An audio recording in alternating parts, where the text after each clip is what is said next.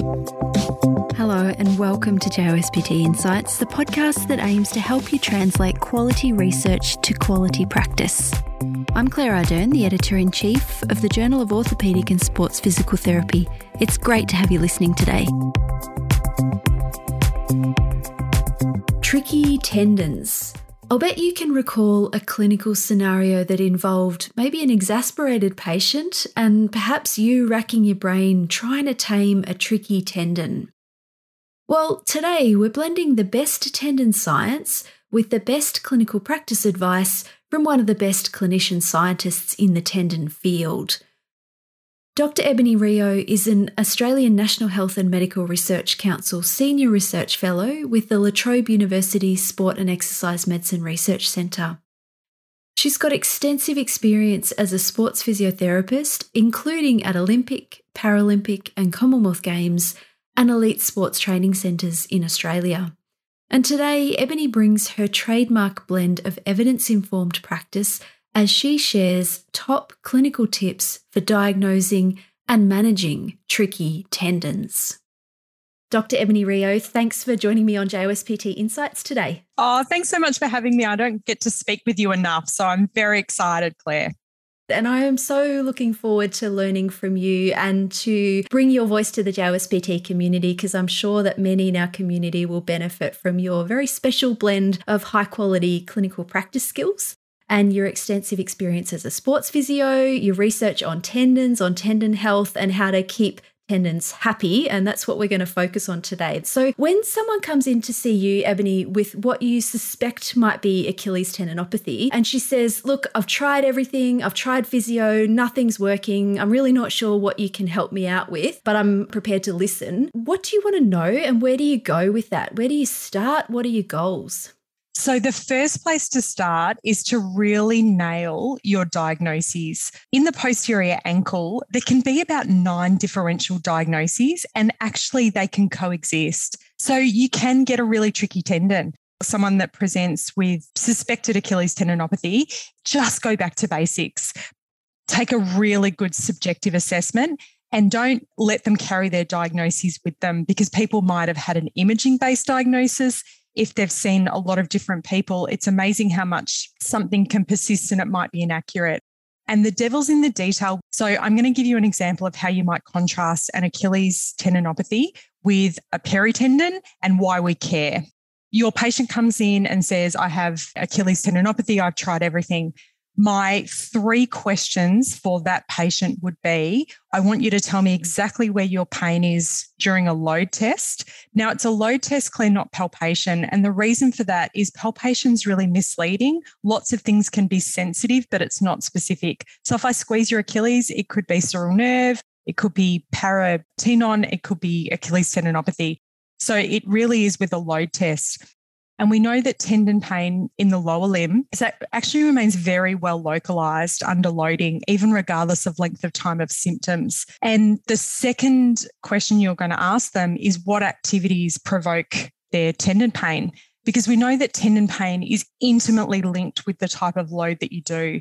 So in the Achilles, we're thinking of, say, mid portion, we're thinking of our running, our change of direction type activities. If you've got an older person, just be cognizant of the fact that even, you know, walking downstairs is an energy storage activity for that tendon. And that's why we can see Achilles tendinopathy throughout the lifespan. But the third question that I I love this question is does your pain warm up or does it get worse the longer you go? The reason for that is tendons warm up. And this is how people get themselves into trouble, actually, because they'll go for a run, they'll feel pretty crummy at the start, it'll warm up, they'll feel much better, so they'll overdo it, only to pay for it the next day. That's classic tendon. So, what we're looking for in your patient with Achilles tendinopathy is that she's reporting really focal pain in that mid region. They tend to pinch either side of their tendon and that it's this dose dependent load. So if you got your patient to do calf raises on, on, two legs, followed by calf raises on one leg, followed by double leg jumps, followed by single leg hops, you would see a dose dependent increase in pain severity that would remain very localized. If we contrast this with a peritendon, This will be the, the patient that says to you, I just bought a new bike and I did heaps of cycling. And that's repeated plantar flexion, dorsiflexion, but you're not asking your tendon to act like a spring. Another really good example is the person that says, you know, I do a lot of swimming. Well, I don't care how hard you push off the wall, that is not high load for a tendon. So, understanding what is high tendon load is really critical.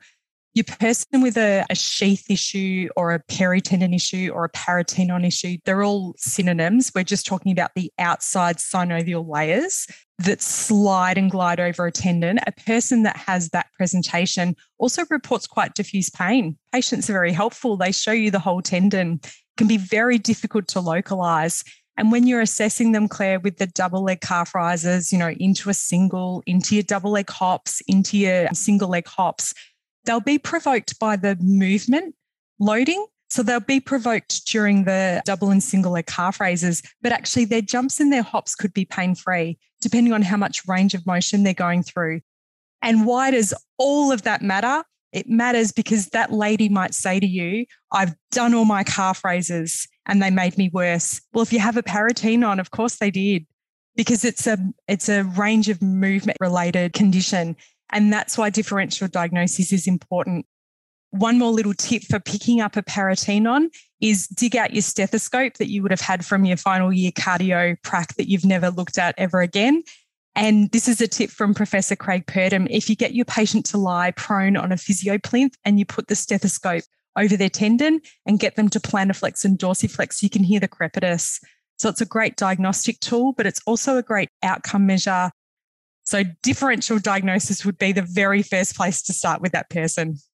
Ebony, we love practical tips. That was fantastic. So many gems for clinical practice right there, and gems that the listeners will be able to take to practice with them tomorrow. When you've done that differential diagnosis, where do you go next? What are your goals for that session? And then what are your goals for a treatment, a course of treatment overall with someone who's come in and said, Look, I've tried everything, I've had this for a long time? Is the goal to completely ameliorate the pain and get rid of it? Or is it something different? So I base my session on Professor Lorimer Moseley's sort of four questions of self efficacy. So, what I'd like my patient to understand and that we develop together is people want to know what's wrong with me, what can you do about it, what can I do about it, and how long will it take?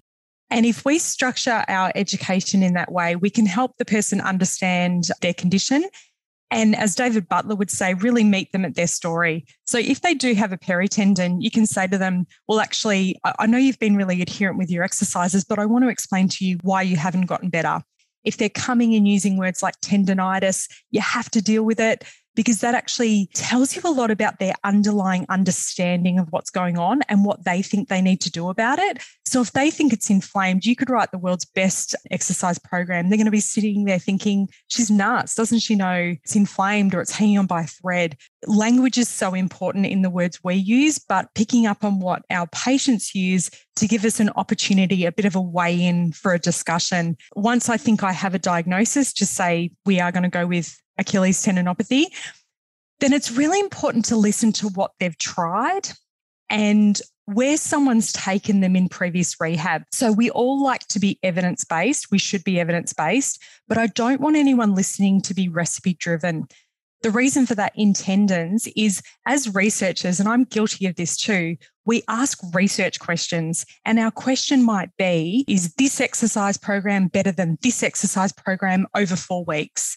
Now, that's not a complete rehabilitation. That's telling you what you might do in a unique situation in season, for example.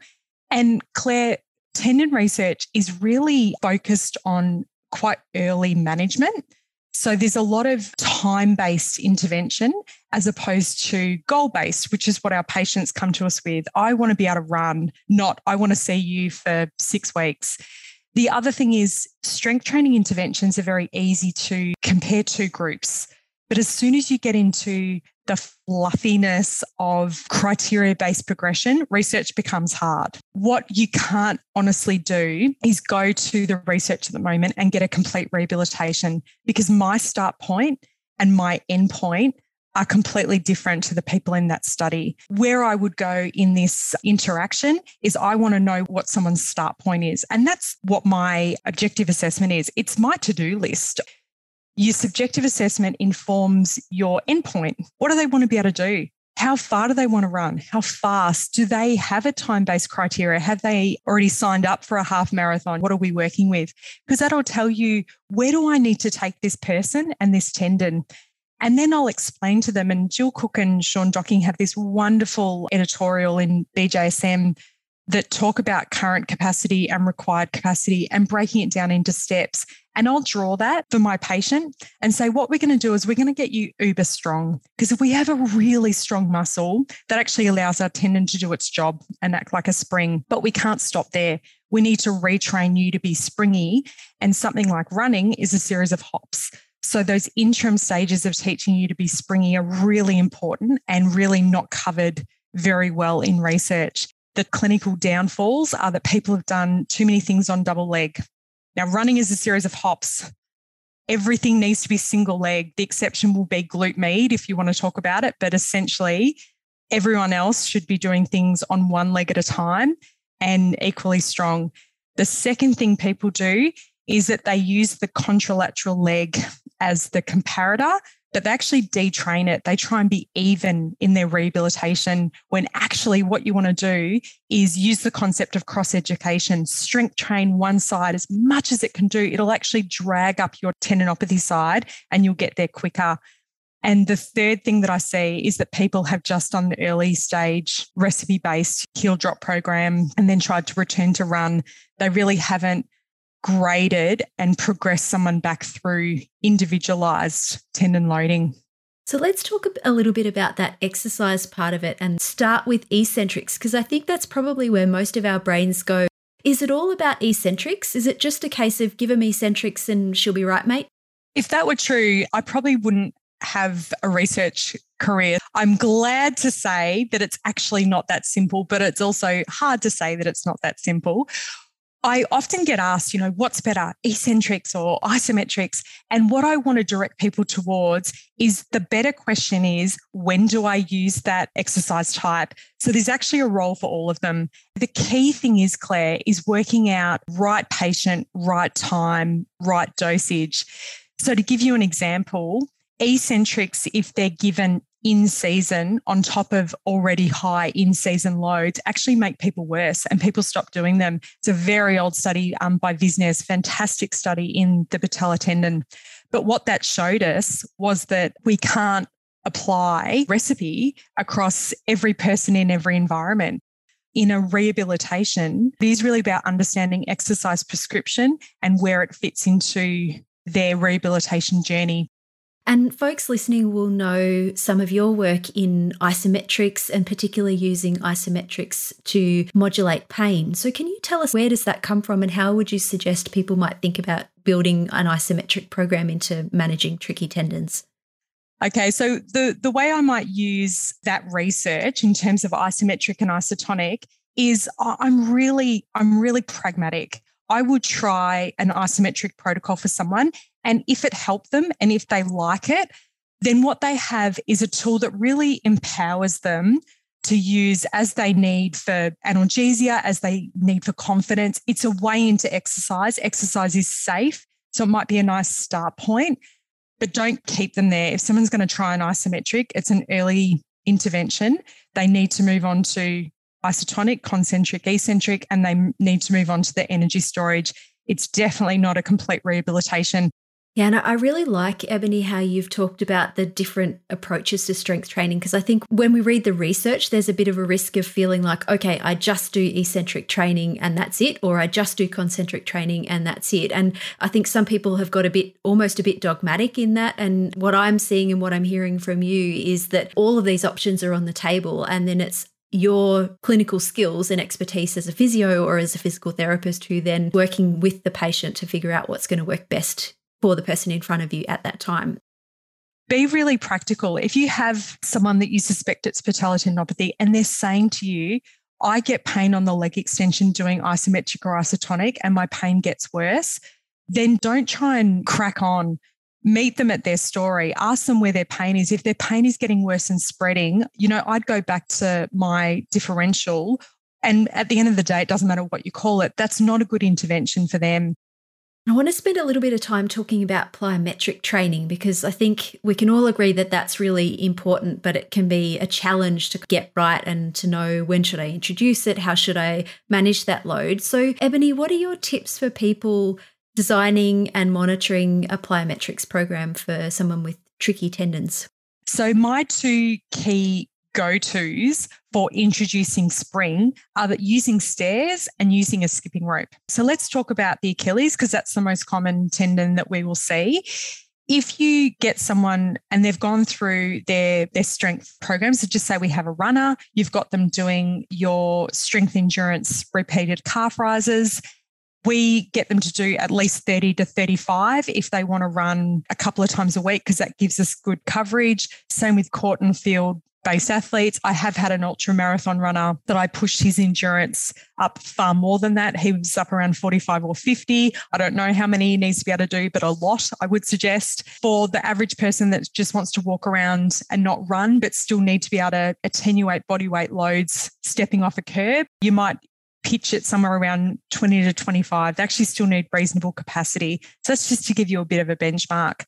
Once someone can achieve those numbers, what I might then do is un- introduce a bit of a functional spring. So, something like walking up and down stairs actually allows your muscle to work sort of quasi isometrically, which is a nice introduction to running. And then we might start using a metronome. So, say 100 beats per minute. What that'll do is also allow you a really targeted progression. So, I get people walking up and down flights of stairs, keeping their heel up. Quite a functional position. Then what we'll do, Claire, is we'll get them up to, you know, 130. Once they're up around 130 plus beats per minute, it's actually more of a jog. So up around 150, and you do get a little bit of energy storage. And what you can do is you can progress the speed, you can progress the number of stairs. You do this on alternate days. So you've got time to listen to the tendon and you'd keep your calf raises in. So you keep your strength in. So it might be Monday strength, Tuesday stairs, Wednesday strength, and so on. And each morning you're listening to your tendon. If your pain is low and stable, and you said right at the start, is pain the most important thing? Nope, function is. So if someone's pain is low and stable, and you increase their load, that's a happy tendon. It doesn't need to be zero. And it's really important that people understand that if their pain spikes, you'll know exactly what it was because it'll be what they did the day before and you can adjust it accordingly. I'll progress someone up through stairs. Even if I don't get someone running through stairs, even if they just get up to the walking phase, I love that because for even older people in our community, they need to be able to go up and down stairs and step off a curb. So it's a really functional spring but equally, I can progress that back to a runner, back to an Olympic athlete. And then I'd get them back into some sort of return to run program. The other one that I'll use for the Achilles is skipping. Craig Purdam also does some lovely track and field drills, like some bunny hops. If someone's a change of direction athlete, then my rehabilitation includes some different change of direction drills. So it's about breaking down what they want to do and making your plyometrics the building blocks for that. Ebony, what about the gym equipment? When are you going to the gym? Again, it depends on their goal. So if you're working with an, an athlete, or you're working with someone that wants to run some decent kilometers, then they're actually going to need strength that you can't get from home. Now, during the pandemic, we had to make do, but the ideal scenario is that for athletes, we're actually going above body weight loads with their strength so that they have sufficient capacity. So, to give you an idea of that, if you have a jumping athlete, they actually need to be able to leg press one and a half times their body weight, single leg, for four lots of six. And we know that because that's the sort of forces they need to attenuate when they do a counter movement jump. Again, getting back to the Achilles, which is the most common one we will see, that totally depends on what they want to do if they're a less active person, they could be managed at home. But if they want to run, they will really benefit from going to the gym. And often I've seen people, they've tried to manage at home. And so I'll just ask people, would you try a three month gym membership to really get on top of this and, and go three times a week and write you out a program and just ask people if they're prepared to go? So you do need to actually be incredibly strong for some of our athletic activities. But, you know, strength training is great for all of us. And so I do try and push that if I can. And often, if you can get them there, they tend to love it and they'll stay. There's a lot of benefits on our musculoskeletal system during strength training. So it is my bias, but I do appreciate it's not for everyone. Now, let's start to wrap up here a bit, Ebony. Can we recap those for folks listening? What are those core principles again for treating tendons? Let's do a top three for diagnoses and a top three for treating. So, for diagnoses, tendon pain in the lower limb is incredibly localized and your pain severity goes up with dose dependent load. So, people need to understand what's high load for that tendon. Running is high load for the Achilles, but it's not for the patellar tendon. My second thing is make sure you ask about tendon pain behavior. Tendons warm up only to be worse the next day. That's a characteristic feature. If you have someone that's getting worse the longer they go, you have to be cognizant of a differential diagnosis, which with a tendon will often be the sheath.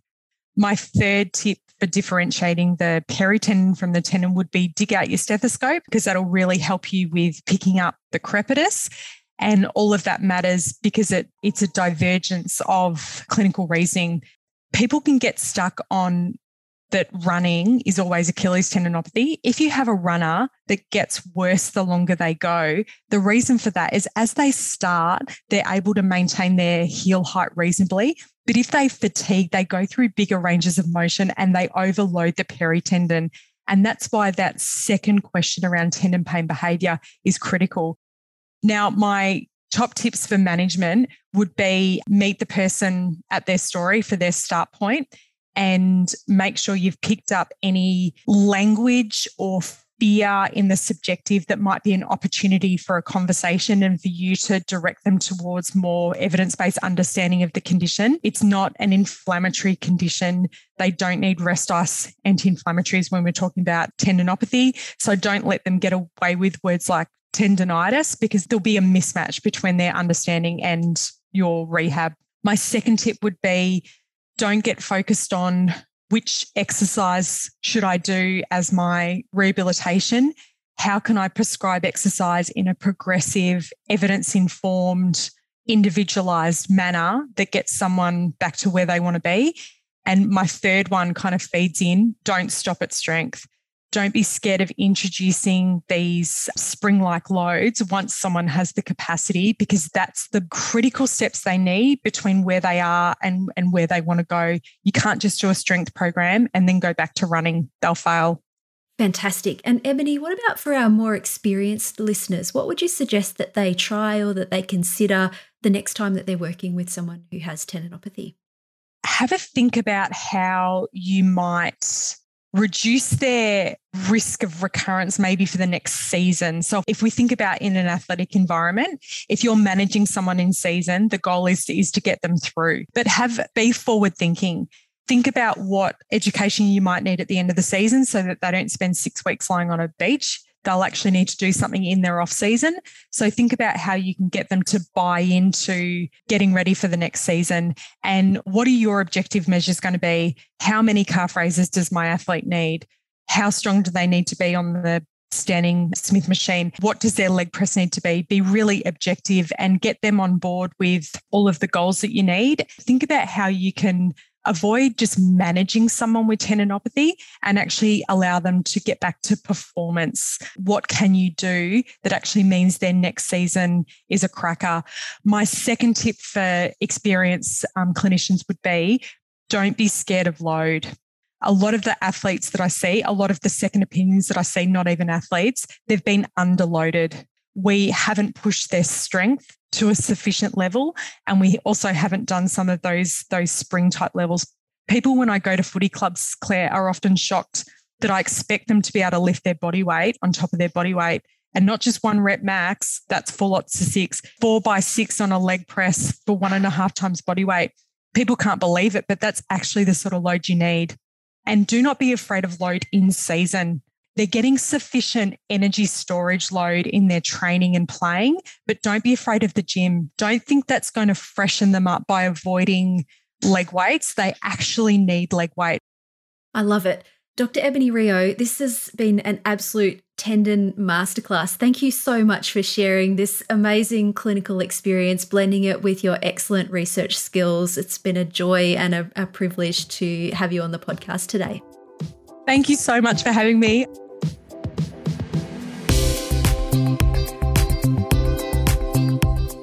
For listening to this episode of JOSPT Insights.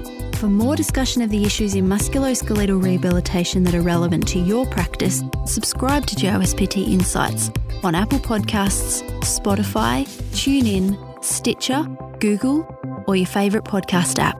If you like JOSPT Insights, help others find us. Tell your friends and colleagues and rate and review us. To keep up to date with all the latest JOSPT content, be sure to follow us on Twitter, we're at JOSPT, and Facebook, we're JOSPT Official. Talk with you next time.